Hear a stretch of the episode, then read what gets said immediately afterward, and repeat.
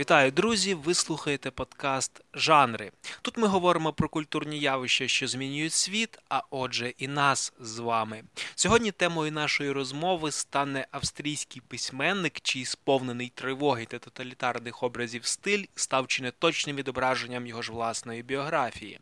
Звичайно ж, мова йде про Франца Кавку, про якого ми сьогодні говоритимемо в контексті, напевно, його найвідоміших творів, а саме перевтілення та процес. А тому приготуйтесь до свіжої порції літературних откровень, бо ми починаємо. Починаючи розмову про кавку, варто сказати, що насправді його життя не видається якимось особливо цікавим чи видатним. Він був звичайним нудним клерком страхової компанії, тобто вів міщанський та певною мірою аскетичний спосіб життя.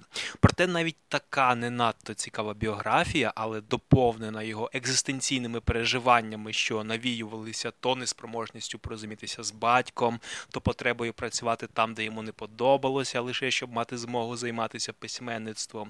Все це укупі сприяло кристалізації такого незвичного і самобутнього стилю.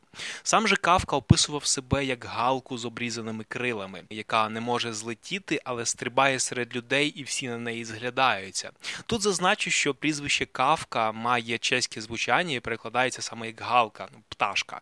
Тобто сам письменник сприймав своє життя як вкрай трагічне явище, в якому він завжди лишається відстороненим, ніби зайвим, нездатним реалізувати свій творчий хист. Це добре характеризує його психологічний стан і, в принципі, яскраво відображається у більшості творів.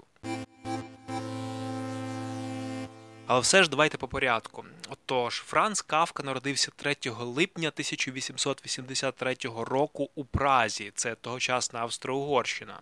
Його батько Герман Кавка походив з багатодітної і досить таки бідної родини сільського різника. Доволі важке дитинство, постійні злигодні та, по суті, боротьба просто за існування лишили насправді глибокий слід в характері цього чоловіка, котрий, зрештою, чи не єдиний з родини досягнув суттєвих успіхів, відкривши невелику галантерейну крамничку. Тобто, по суті, він був таким собі self-made бізнесменом. До своїх дітей з огляду на минуле він ставився також напрочуд вимогливо і навіть жорстоко, часто навіть дорікаючи їм, що вони не пережили всіх злигоднів, які випало пережити йому. Маючи такий досить гиденький характер і при цьому кремезну статуру, він став прообразом деспотизму та несправедливості, котрий описуватиме пізніше в своїх творах його син Франц Кавка. Тут варто додати, що сам Франц був доволі худорлявим і високим хлопчиною, чого з огляду на батькову міць дуже соромився. Плюс в листі до батька він згадує, що через постійні суворі заборони суперечити його слову, він почав запинатися та навіть заїкатися під час розмови.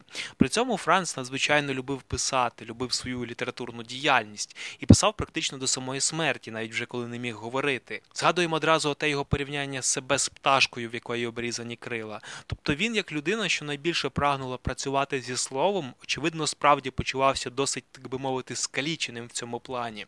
Звичайно ж, це дуже відобразилося на його самооцінці. Він намагався писати більше для себе, навіть заповідав спалити весь свій творчий доробок по смерті. Тому в повній мірі, звичайно ж, наскільки це було було можливо, світ зміг прочитати кавку лише вже після його смерті. Коли на додачу до оповідань видали його три єдині романи: Процес, Замок та Америка. І то два останніх виявились незавершеними. Разом з тим, Франц Кавка був не єдиною дитиною в родині. У нього було аж двоє братів та троє сестер. Та атмосфера в сім'ї під гнітом батька, який свого деспотизму роздавав всім однаково, теж була не те, що вельми сприятливою. Насправді ми можемо судити, що хороші стосунки у Франца були лише з його молодшою сестрою, Отлою.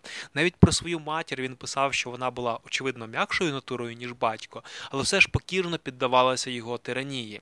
До речі, брати письменника померли ще коли він був маленьким, а сестри, хоча й пережили його, але, на жаль, всі троє були знищені в нацистських концентраційних таборах. Щодо освіти, то Франц закінчив німецьку гімназію і вивчився на правничому факультеті Праського університету, після чого стажувався в окружному судді та служив у страховому товаристві. Згодом же знайшов собі місце у страховій компанії, яка займалася страхуванням виробничих травм, де й пропрацював 14 років. Тобто ми бачимо, що по суті своєї він був чистим клерком, гвинтиком бюрократичної машини, так би мовити, людиною, що все життя працювала з документами, цифрами та бланками. Великою мірою мірою це відобразиться на його романі Процес, де ми можемо спостерігати абсурдність та безглуздість бюрократичної тяганини, що ніби спрут своїми щупальцями може захоплювати навіть цілком випадкових людей. Хоча я вже згадував, що свою роботу він любив лише через те, що вона тривала до обіду, після чого Франц міг дозволити собі займатися своїм справді улюбленим ділом письменництвом. Маючи доволі хитке здоров'я, що підкріплювалося ще й хворобливим сприйняттям світу, ці нюанси, між іншим, добре задокументовані у його щоденниках та листах, Кавка захворів на сухоти, тобто туберкульоз. Таким чином, вже у 1922 році він відійшов від справ після чого провів ще якийсь час, мотаючись між лікарнями та санаторіями, проте, на жаль, хвороба прогресувала. Наприкінці життя він був край знесиленим, втрачав голос і, зрештою, 3 червня 1924 року помер. Є похованим у Празі. Тобто ми з вами бачимо, що поверхневий, так би мовити, біографічний огляд є не надто цікавим і зовсім не розкриває його справжню мистецьку сутність. Хоча, звичайно, певні елементи стилю, які прибивалися до автора через життєві перипетії, все ж відмітити можна. Що ж, гадаю, час перейти до розбору вже заявлених раніше творів, і почнемо ми з оповідання перевтілення, яке в результаті стало одним з найвизначніших творінь кавки і висвітлило в собі велику кількість його особистих переживань. Отож, про що ж воно? За сюжетом ми бачимо слухняного сина та сумлінного комівояжера Грегора Замзу, котрий виконує в родині по суті функцію годувальника і відчайдушно працює на її благо. І от одного дня він виявляє, що перетворився на гусінь, а відповідно більше не може йти на роботу. За ходом сюжету ми бачимо, як змінюється при цьому до нього ставлення родини, як він з раніше, по суті, центральної персони перетворюється спочатку в суцільне розчарування, а потім і в тягар. Хоча при цьому, навіть перетворившись в гусінь, головного героя турбує лише те, щоб хоч якось виправдатися перед родиною та начальством. Тобто мова тут зовсім не про егоїзм головного героя. Насправді мені здається, тут задіяна мета метафора підсвідомого спротиву якійсь верховній владі, обов'язкам, які, наче петлю на шию накинули головному герою. І взагалі егоїзм повною мірою ми спостерігаємо саме з боку оточення замзи, тобто його рідні стурбовані більше саме тим, що він не зможе заробляти, а не тим, що він став гусінню. Власне, щось подібне відчував і Кавка, коли змушений був працювати в конторі, просто щоб працювати хоча б десь з відносно прийнятними для себе умовами. Такий самий тиск тиск він відчував з боку батька та й загалом родини, а це оповідання стало лише його рефлексією на ці переживання. Переходячи до роману Процес, варто сказати, що його в свій час трактували як завгодно, як соціальний протест проти бюрократії, як випад в бік капіталізму. Проте, маючи зараз загальну картину життєпису автора, стає зрозумілим, що насправді процес стався саме внаслідок розриву стосунків Кафки з Феліцією Бауер. Загалом Франца, в принципі, можна вважати своєрідним нареченим втікачем, оскільки він, якщо не помиляюся, аж тричі розривав заручини, тікаючи мало не з під вінця.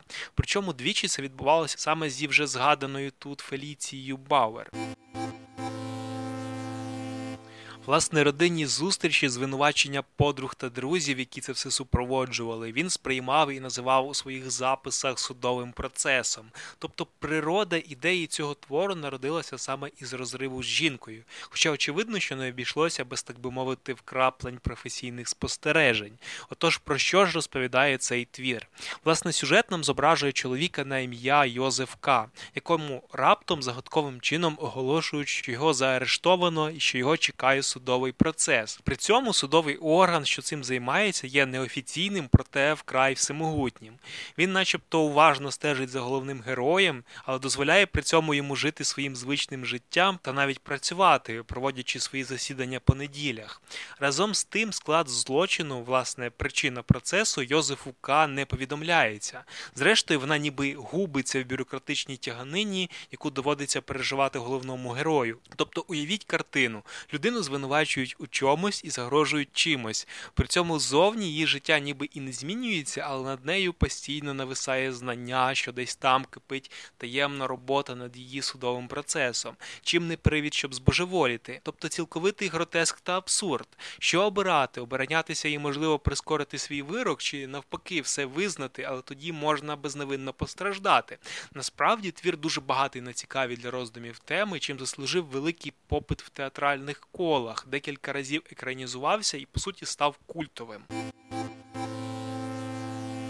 Цікавим моментом є те, що до читача це, як і решта романів Кавки, зрештою потрапили завдяки другові письменника Максу Броду, який став своєрідним життєписцем Франца і розпорядником його творчої спадщини. Справа в тому, що Кавка справді писав більше для себе, і що стосується саме процесу, то навіть не нумерував глави. Власне, упорядкуванням його, спираючись на спогади розмов з автором, займався безпосередньо сам Брод. Що ж, у мене все. Не забувайте ставити лайки та підписуватися на наші канали в Telegram, Facebook, YouTube, SoundCloud та Apple Podcasts. Також обов'язково підтримуйте нашу армію і одне одного. Ну і до зустрічі у наступному випуску.